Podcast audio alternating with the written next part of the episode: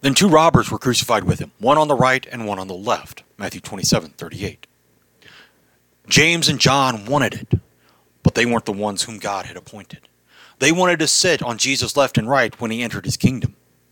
Instead of two of his greatest disciples, the people at Jesus' left and right were common criminals, robbers, thieves, not those we would consider worthy of such a great honor. But we look at the honor wrong just as we look at Jesus entering and ruling his kingdom wrong. Jesus doesn't enter and begin to rule his kingdom after he ascends into heaven.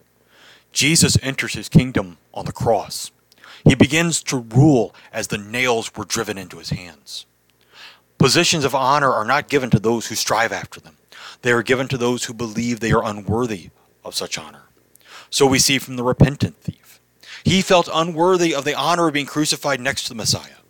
With one of his last breaths, he confesses his faith and is welcomed into paradise with Jesus. A robber in this life, a saint waiting for you in the next. That's the great honor we should strive for. Amen.